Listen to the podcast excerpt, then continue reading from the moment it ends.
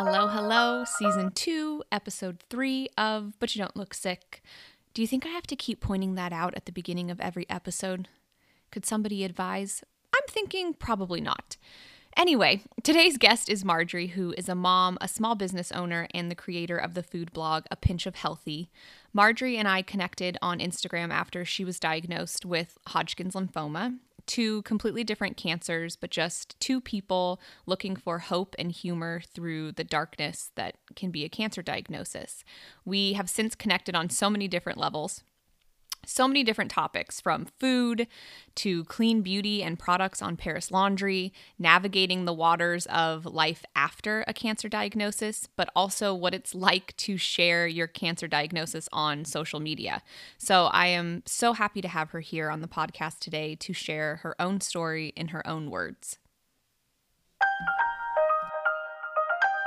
Marjorie, thank you so much for being here on the podcast today. I have been following you on Instagram and we have connected through there, but I'm so happy to talk to you and just shed light on everything that you've gone through. I know that you have heard the phrase, but you don't look sick. And you have been vocal about that on your Instagram. And so I would just like to, I just love your insight. I love your positivity.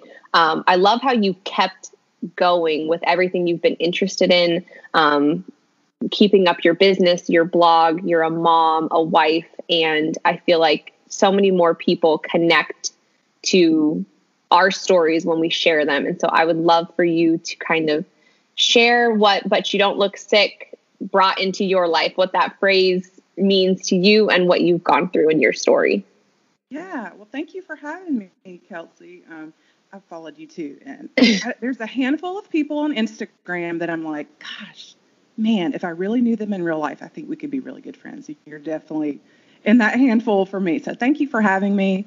and um, I I guess like mine goes back to um, when I first started to realize that I was sick. Um, I always tell people that I never really felt normal after the birth of my second child, my daughter. Um, with my first child, my son, there was sort of like a bounce back somewhere around like I would, I mean, it was really long for me, probably like 18 months to two years. I started to feel more like myself once all the breastfeeding was done and those things.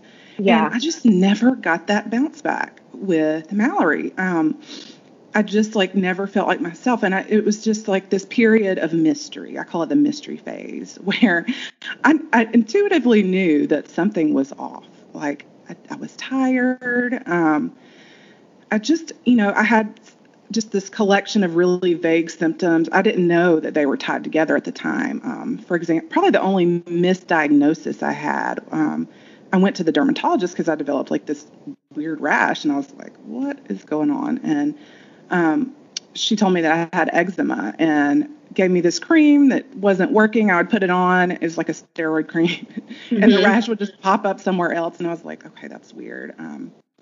Come to find out, that's a symptom of my cancer that I had.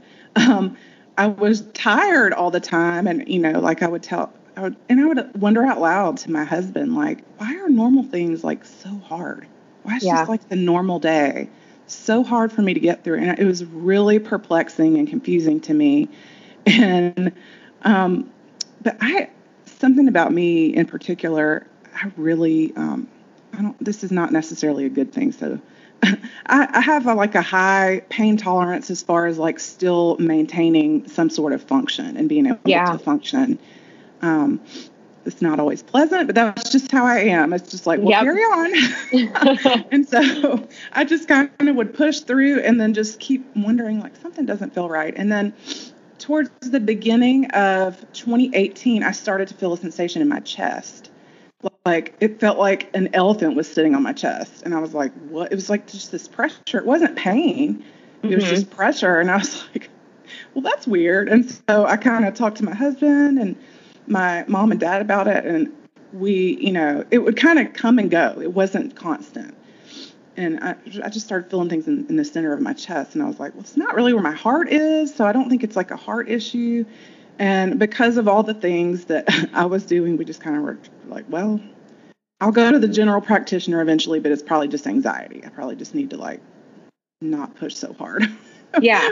in life. And so carry on, you know, just just kept on with my normal life. And then towards spring and summer, I noticed like I would get really um, labored breathing when just, just doing simple things like going up one flight of stairs. I would go completely out of breath, and I'm like, what? Like I know I'm not out of shape. Like I walk in the neighborhood several times a week, several miles, and I was just so confused. And um, yeah. I went to my general practitioner and told her what was going on, and she was very, very good. And I really um, credit her with being diagnosed so quickly. Um, I'm kind of, you know, I don't like to go to the doctor, so something has to really be wrong for me to go. Right. So I walk into her office. This is towards the end of August of 2018. And I just tell her kind of what I'm dealing with. And she's like, okay, well, I'm going to order you a chest x ray and um, an echocardiogram to just, you know, look at your heart. But in the meantime, while we're waiting for those to get scheduled, let's go ahead and treat you for asthma, allergies, and acid reflux. You know, this could be a lot of different things. And so she gave me medicines for those minor things, and I started using an inhaler, which was interesting. I remember um, talking to someone who had asthma. I was like, the inhaler doesn't really help me. Like, that's kind of weird. And they were like, what? Because it it helped me. and so that was kind of my first clue like, oh, this probably isn't asthma. And for one reason or another, it took them a while to schedule my chest x ray and echo. I think I was being stubborn. I wanted them the same day so I didn't have to go to two, two different appointments because I got things to do over here.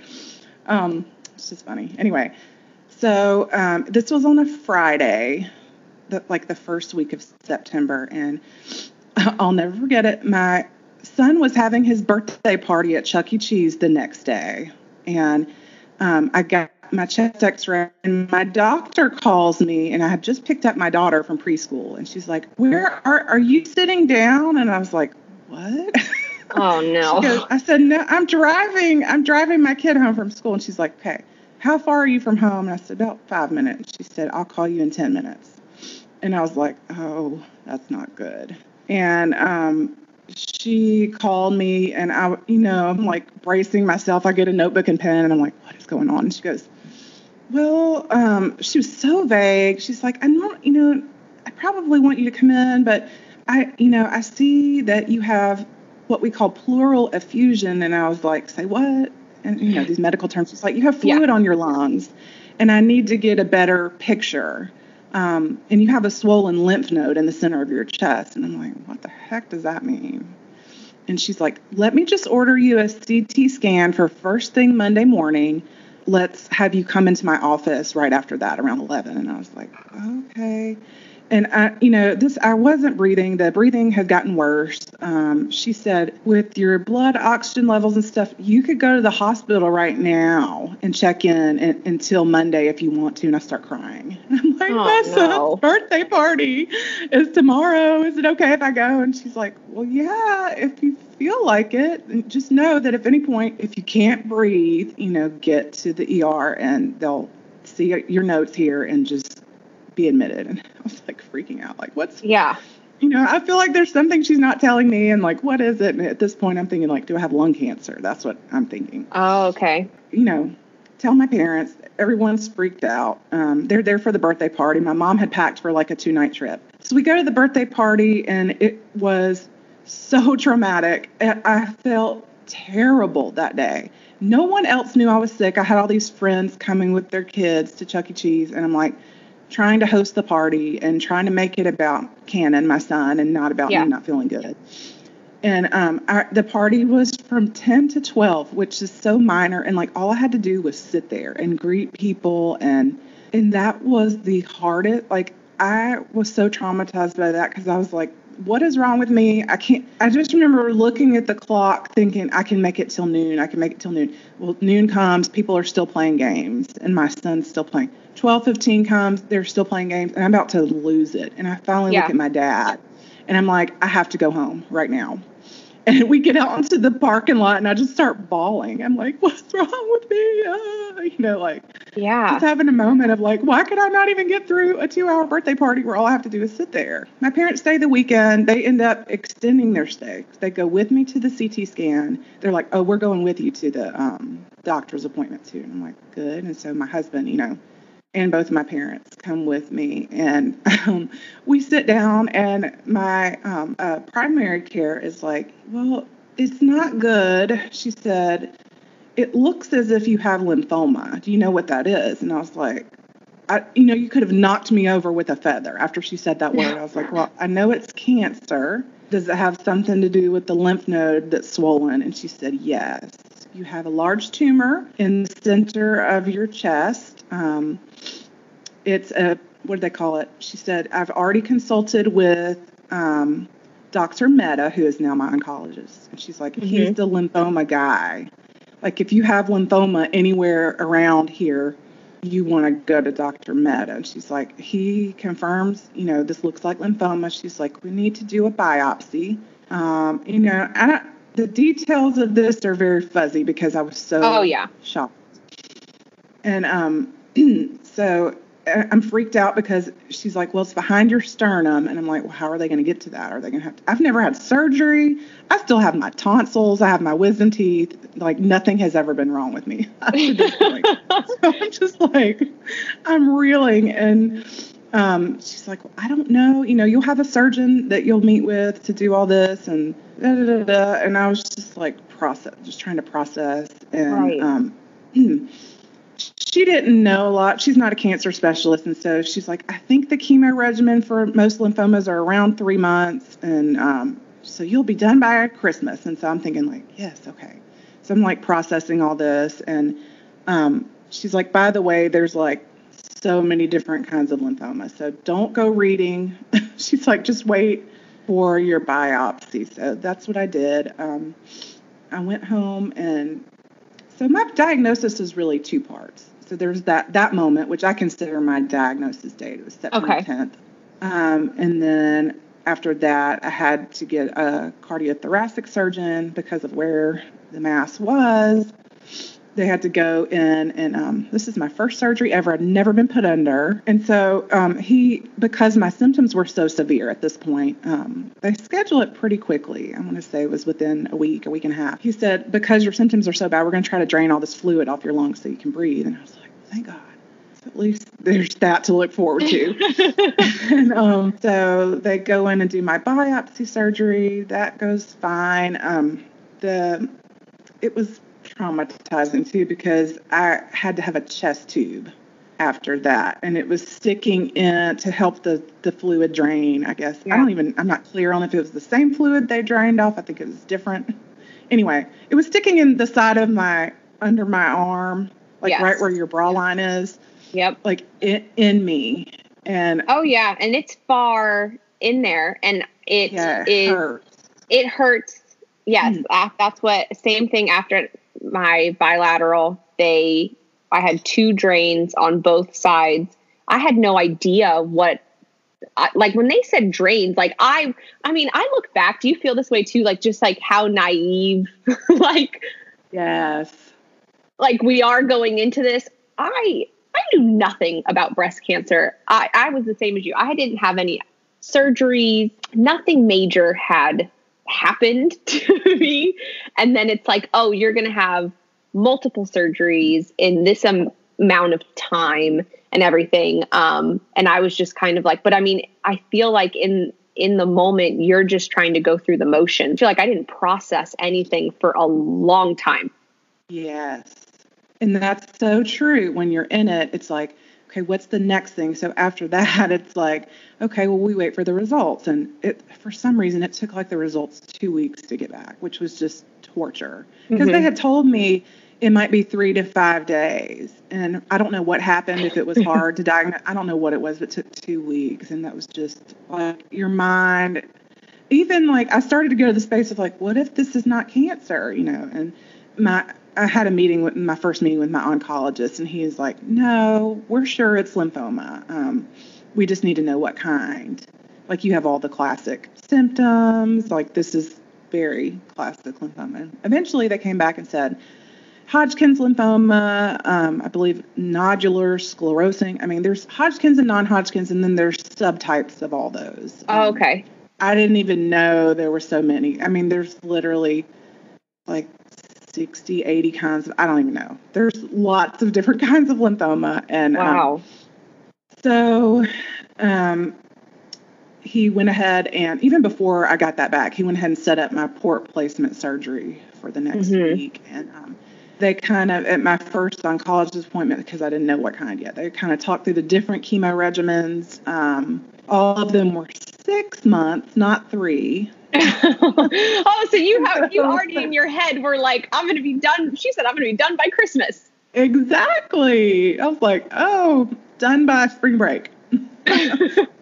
so, um, it was more processing, and you know, as a mother too, it's it's Mhm. really tricky to kind of go through. I mean, my kids were two, and you know, my son had just turned six. Like literally, his birthday party was right in the middle of all this for me. So they're not at the ages where you just like lay it all out there, you know. Right. Um, which is kind of good because they had no associations with the word cancer, which I think Yes. was really helpful for me. Yep. Um, so with my son, we just told him like, "Mommy's sick, um, sicker than a cold or a flu, you know, and I have, you know, this thing in the center of my chest." And at that point, I had a PET scan and knew that I had it also in my spleen. Um, and some other lymph nodes, and so they diagnosed me at stage three. Um, Wow. I wonder all the time, like, how long did I have this and not Yes. know? I really, I don't know. I don't know. Um, How long were sure, you experiencing symptoms? Like you said, after the birth of your daughter, how long was that time frame that you kind of just pushed through the fatigue and everything before you were like, you know what, I I can't walk up the stairs. I need to. How long was that? like two and a half years. Uh, she was two Wow. and a half diagnosed. So probably, you know, once she was 18 months, two years, I started thinking like, okay, this is something's not right. Are my hormones not? I mean, you go through just a series of Yeah. like Dr. Google moments. Oh yeah, what what's wrong with me? Is it my hormones? Is it do I have I don't know. I just went through so many scenarios in my head. Um I did too. I I di- I self-diagnosed myself with some type of thyroid thing. I was like, oh, I'm I'm losing my hair. Same thing. I was like, I'm losing weight. I'm I'm so fatigued. I just kept saying oh, it's because I just had my fourth baby, and I I stopped breastfeeding Odette, and then something just I was like, okay, I'm not I'm not breastfeeding anymore. Like, but I'm not getting any of this. I'm not getting any energy back.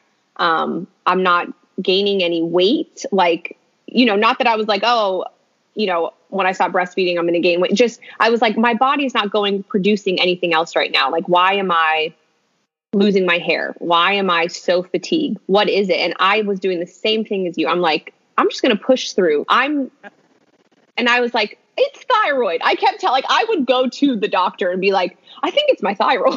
like, mhm. I was like, I knew nothing. Yep. Same. I had my OBGYN that year check my thyroid, I remember. Because Yeah. I was like, maybe it's that. I don't know. So many things. And um, I don't know about for you, but for me, like in some weird way, the cancer diagnosis was like hugely, hugely validating. Because like I had I was not feeling good to the point of like I didn't want to do social things anymore. Yeah. Now I'm an introvert, so that's not totally off, but like I I like people still. Like I still like to go out and you know like and I was getting to the point where like I just didn't have the energy to even be around people and it was so strange and I would pull back from like I didn't even want to go to dinner with like my Yes. best friend. And and it just I was like, what's wrong with me?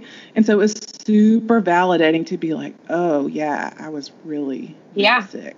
Yes, I thought I was crazy because like I'm the same. Like I'm just type like tough as nails. I don't go to the doctor for. I mean, Chris, I remember before, um, like I had ever been diagnosed. He was like, "You have never gone to the doctor." Unless it was like you're having a baby, you Yeah. you had to drag me to my OB appointments because I'd be like, oh my gosh, I'm going to sit there for 45 minutes and they're going to weigh me and they're going to measure my stomach and they're going to let me go.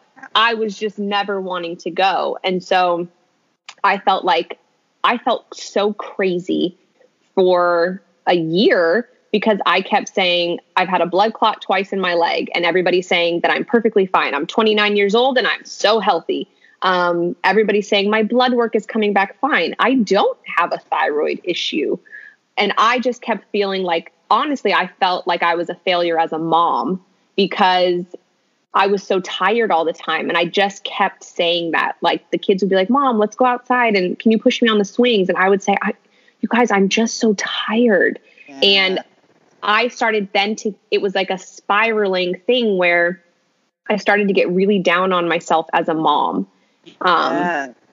And I was like, I'm an awful mom. I don't want to do anything. Um, I'm tired when I wake up. And so I was always just frustrated rushing them off to school. And every little setback set sent me just into like, just like further, not like depression, but just like further frustration and sadness. You know, like Ace wouldn't put on his shoes and I just didn't have the energy. I would just sit on the floor and I was like, I don't even have the energy to to to wrangle your shoes on right now. And I just started to feel so down on myself. So I I feel that so much and hearing you say that really does make me feel like wow that it was a huge validation sitting in that room and them saying you have cancer because it was just kind of like oh my god I'm not crazy like I don't want cancer but I'm also not crazy like, yes like oh my intuition was right something is really wrong and yes yes exactly so then after you got diagnosed, so it was six months of.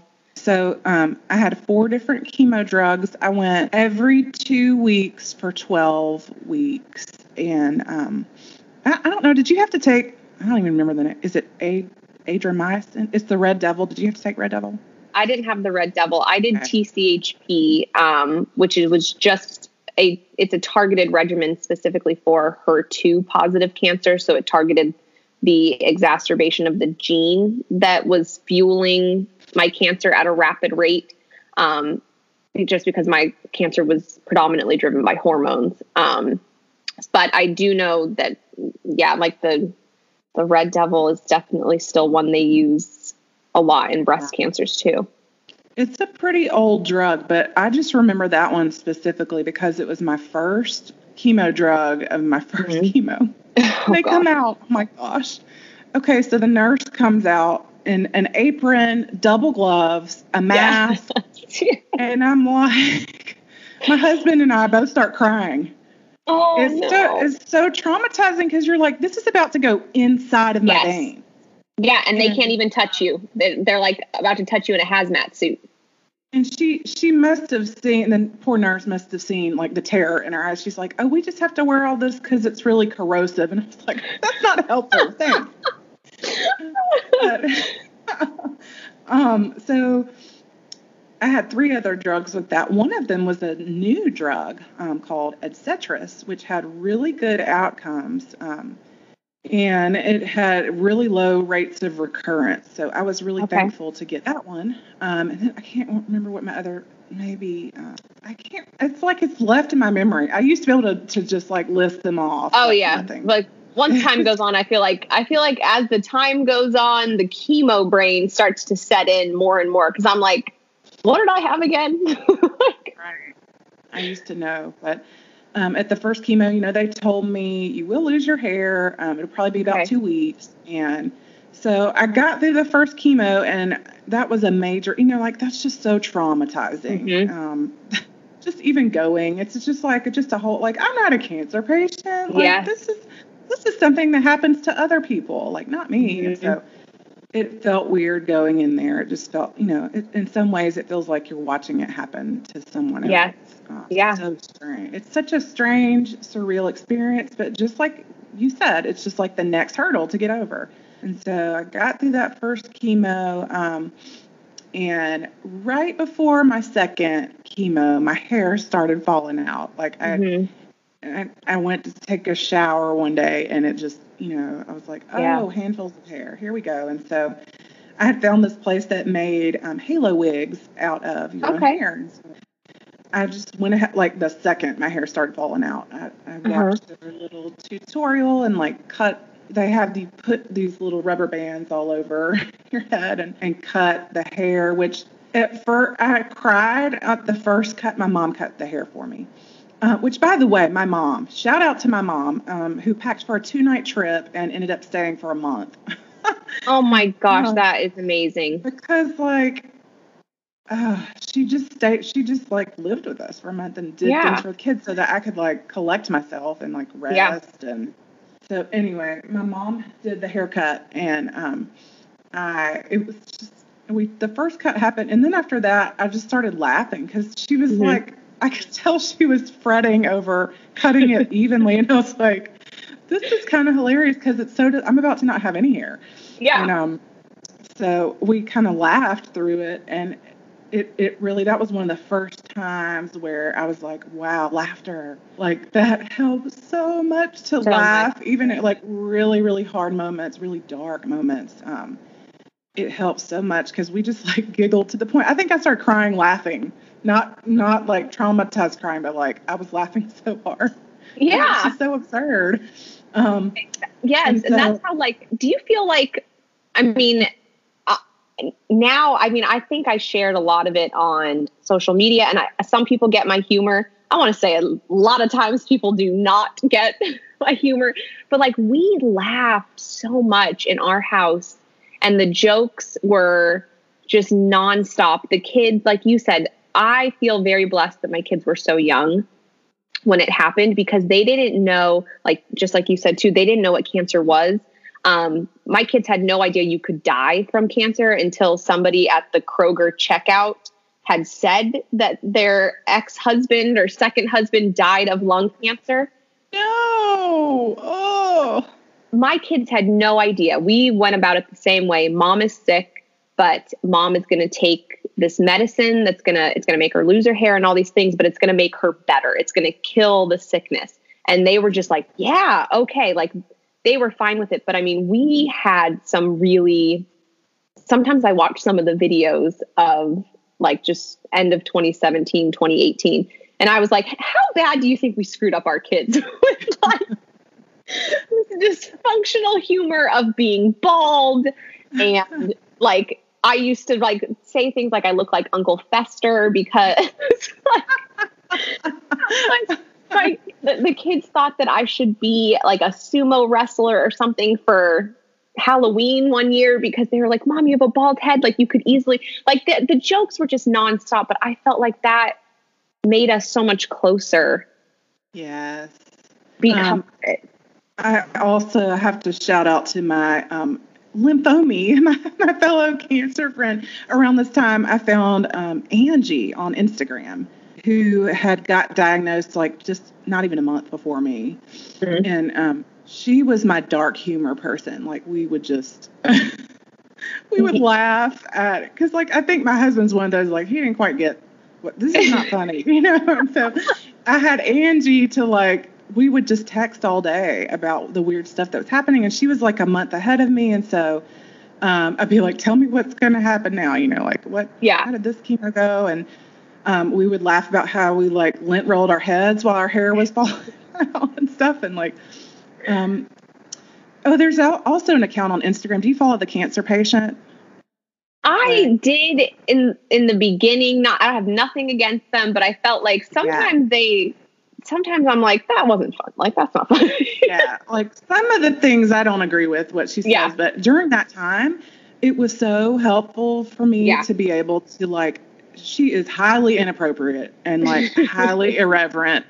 And I needed that at that time. And that yes. was super, super helpful. Um, so, yeah, that dark humor memes um, and like shared experience with with Angie like that really really helped me so much. And finding so. people on Instagram. Like I know that and I had no idea. I think that was um a big thing in the beginning was I had my blog for however many years and I just shared lighthearted motherhood in Alaska and fashion and beauty and whatever. But I was like, I don't know if I want to share this on my blog. Like, this is going to go real dark real quick. But then I started thinking about how that's what I was looking for, though. I was looking for somebody that was going to give me like the real raw truth, but not all negative. Like, some there had to be some sort of positivity or something like i wanted to see people that were still doing things despite being in treatment. So I was like, where am I going to find these people? And I remember I felt so weird going into Instagram. It was almost like I was like being covert, like in this thing. And I went to it and I just like typed in, and it was like so slowly. I was like, I don't know what's going to pop up. I don't know what's going to happen. And I was like, breast cancer. And then I just like all these things popped up and I was just scrolling and scrolling, thinking, like, okay, what do I do now? Wow, there's a lot of people on here that have breast cancer. And I was just looking for somebody maybe that had a smile on their face and but sharing it on Instagram finally just opened up a world and a community that I didn't even know existed. Yes, same. I think that's how I found you because it was right around that same time. Yeah. I was searching cancer hashtags and like I was like I just need to have hope. I need to yeah. see people who have been through this and come out the other side and and like visually see that like okay, I'm going to be okay. Um, mm-hmm. That is so so helpful, and it seems weird. And Angie and I, we still want to meet. Like we were going to try to meet last summer, um, but my neuropathy was still so bad. Like um, I went through the chemo. I um, finished up, and it got rid of my cancer. Thank God. Wow, thank um, God. And so passed the PET scans and all that. Um, well, then you finish treatment, and it's like I think the perception is like, okay, well, I get my life back now, and yep. and the reality is like, okay, all the trauma that you haven't processed yet is going to hit you like a ton of bricks. yeah. And so um, that's what happened, and and like I was left with all these side effects. Um, mm-hmm. I had really bad. I don't remember what grade. I don't know the grades, but it's it's pretty severe neuropathy in my feet and legs, and okay it um, my oncologist told me he's like actually of all the people I've treated on your regimen, you're the worst one. And I was like, oh, great, thanks. Oh, great. That's the award you want to win. so um, I'm still actually dealing with that today. Um, so I did like six months of physical therapy. Um, I tried to like go back to being mom, and even still during those several months to a year, it was very hard for me to just like get my kids dressed in the morning and take them to mm-hmm. childcare was mm-hmm. extremely hard. And I would get back some days I would get back from taking them and it's like I couldn't even work. I would just have to like sit there and recover until it was time to go pick them up again. And that was hard too because I think a lot I would go to church and um, people, you know, would ask how I was doing, and I, you know, you can kind of gauge whether or not people really, really want to hear the real answer. You know what I'm mm-hmm. saying? And so, like in passing, people, yeah, oh, doing better, yeah, you know, kind of point at me and like, yeah, mm-hmm. no. um, and so after that happened a few times one Sunday, someone asked me how I was doing, and I just broke down crying. I was like, I'm not yeah. okay. My life is a train wreck, and I can't do anything now. I can't walk, and I can't wear normal shoes, and blah blah blah. And um, so yeah, it was it was hard. I think that's a part that not a lot of people talk about. Um, yeah how hard it is after treatment because when you're going through it, like you said, there's like always a new obstacle to get through, and you can kind of focus on that. Mm-hmm. But the problem is you're not really processing what's actually happened yes. to you up to that point. And so you have all this trauma, this unprocessed trauma, and once your time kind of frees up, you don't have quite as many chemo appointments and oncologist appointments. It's like all that stuff bubbles up to the surface, and it's like, yeah. wow, I have yeah. a lot of stuff to still deal with. Definitely the thing that um, people don't talk about. And I think a lot of it comes from the fact that our oncology doctors, um, our surgeons, everybody is there to um, treat the immediate danger. You know, like I, I mean, I remember first getting diagnosed, there was other things that were popping up in my health. Um, you know, they thought that I had a spot on my liver and everything like that. And I remember my oncologist was like, Kelsey, yes, the spot on your liver, liver is very scary, but we we need to um, we have bigger fish to fry. And I was like, well, I, what does that mean? What if it, like what fish are we frying? Like I was just like, what does this? You know, they're there to treat what they're specialized in and the immediate thing. And then after that, they don't know how to. You know, then they're not therapists. They're they don't know how to piece your life back together. Um, I think the biggest thing that I've noticed in just talking to so many women who have been diagnosed and are trying to get their life back is that they're so focused on the life they had before cancer but they don't realize that you're you're never going to go back to that life not because you don't want to, but you're a different person. Cancer changes you. You know, it changes you, it changes your family. Like, I think in a lot of ways, sometimes I feel like it changed Chris more than it changed me because he was my caregiver and nobody was ever asking him how he was doing. Mm. Yeah.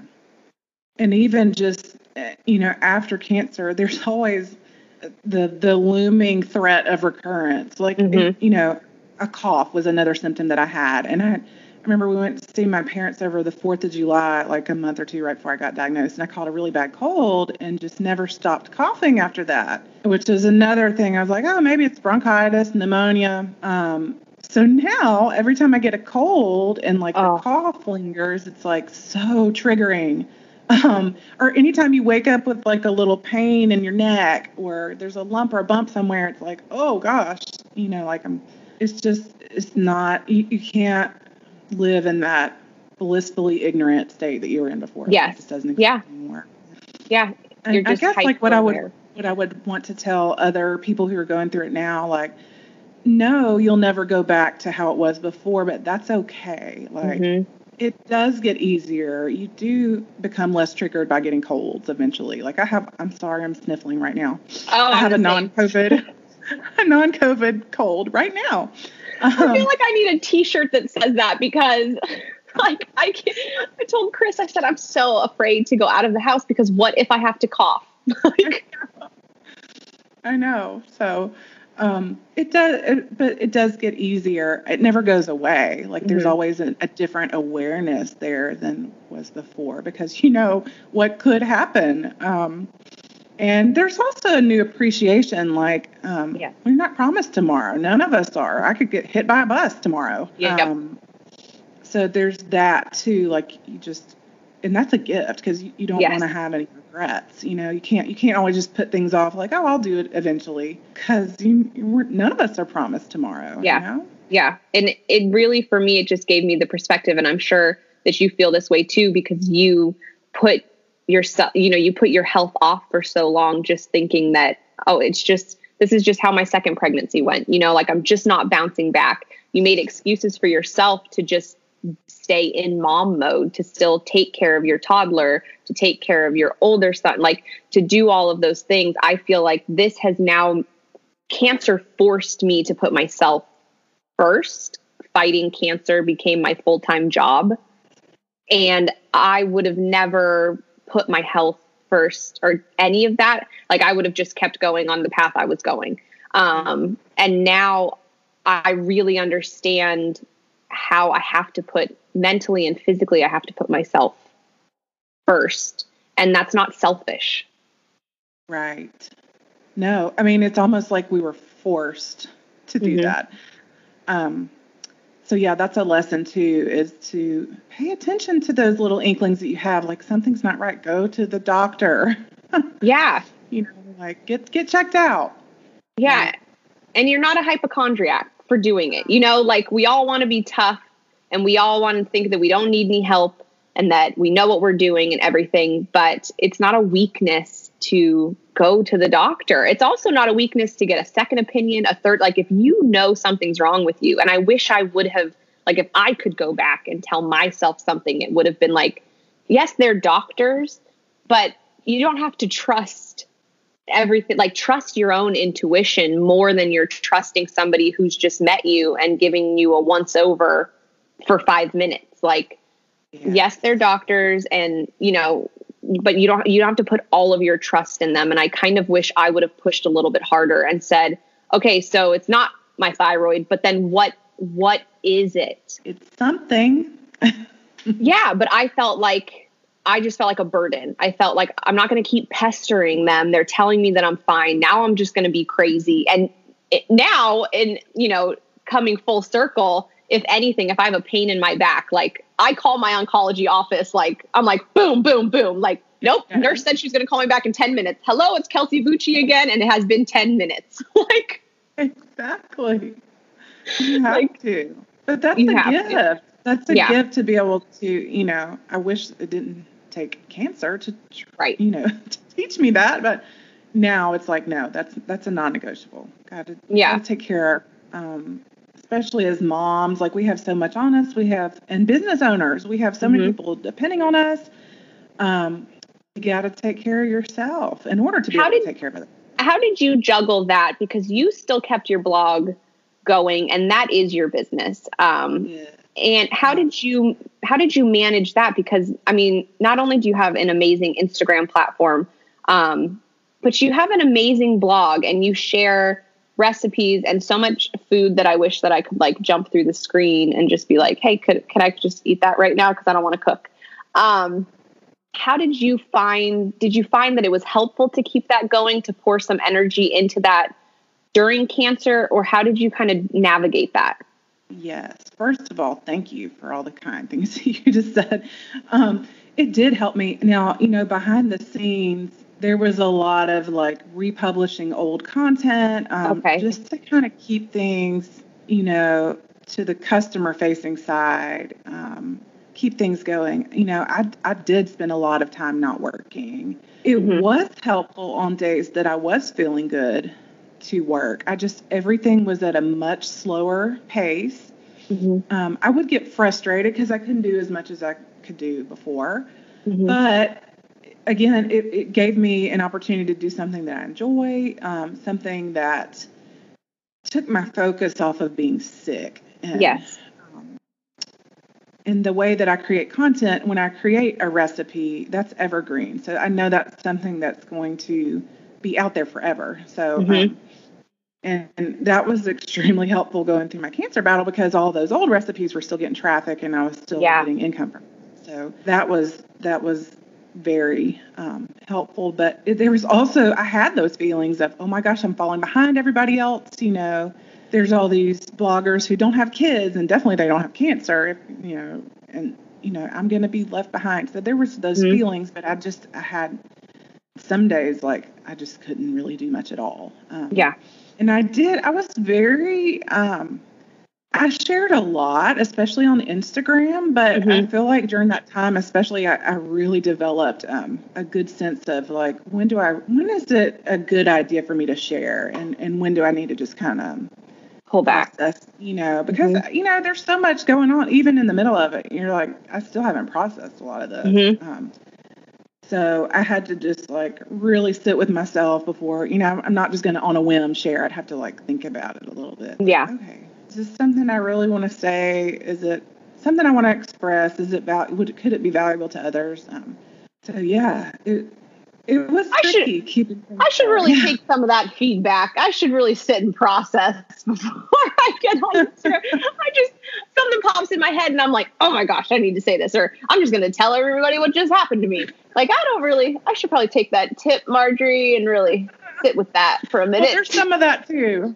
I do that now too, and I'm like, sometimes I'm like, but you know, being on the internet now for there's definitely a balance to strike. You know, with what to share versus what not. And and on that note, just and I think people know this, but we forget. People just automatic, you know, they they share most of even when they're sharing negative things.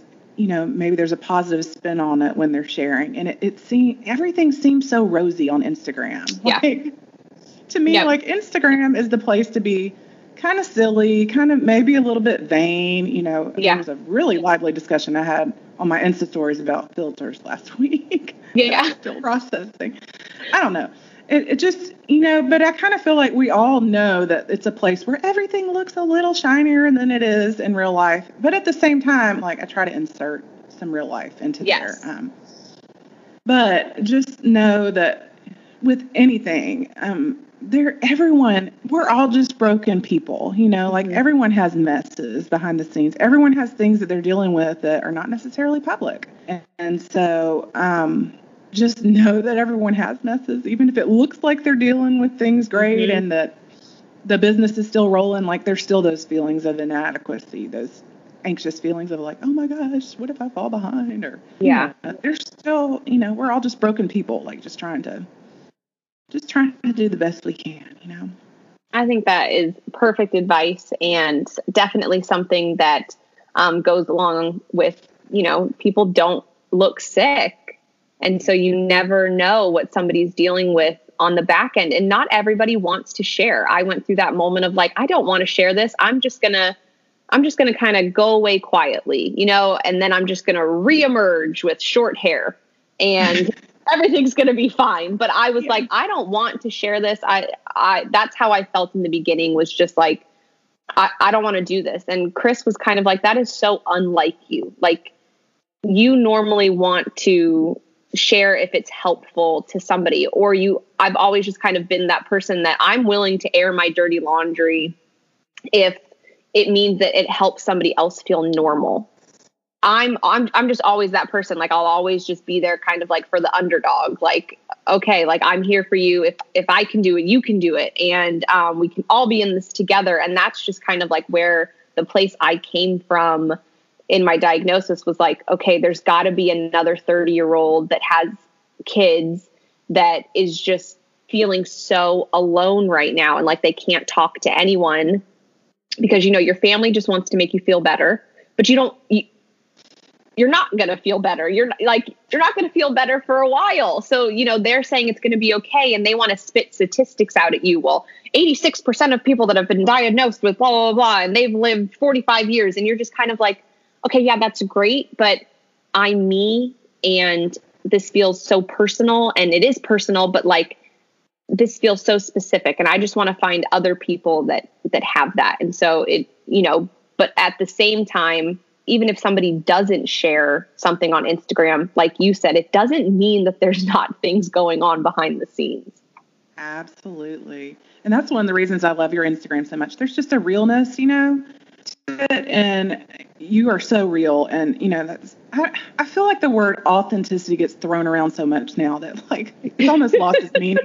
Like to, to, to the Instagram, I'm using this term very loosely, to the community at large, it's like, authenticity equals oversharing. And I'm like, no, authenticity is like being who you actually are and like, I don't know, not sugarcoating things, but just like being really true to what's happening in the moment and being really honest and um, I don't know. What do you do? You feel like authenticity has been kind of watered down lately? Like that's it's almost like a well, buzzword. Yeah, I kind of feel like we've gotten to this point, and I think it was like 2019, maybe end of 2019 and into 2020, where everybody's just like, "I'm so real. I just want to be real," and everybody's talking about being real, but they're not be they're not sharing anything that's that's real. You know what I mean? Yeah. It's like they're still having the filters, they're still face tuning their like Instagram things, like they're still doing all all of these things that are not real, but they're saying, I'm so real. yeah.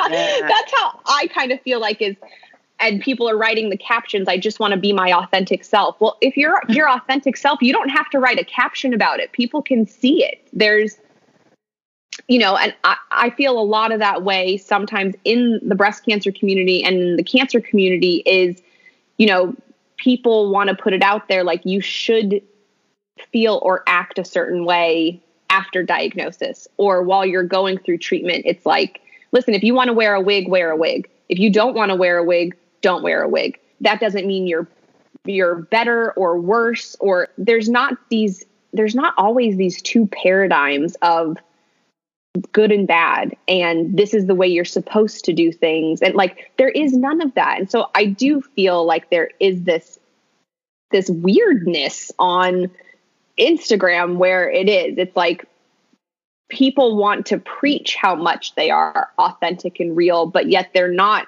displaying any of that authenticity. They just want, I think they want to say it to make themselves feel better. Yes.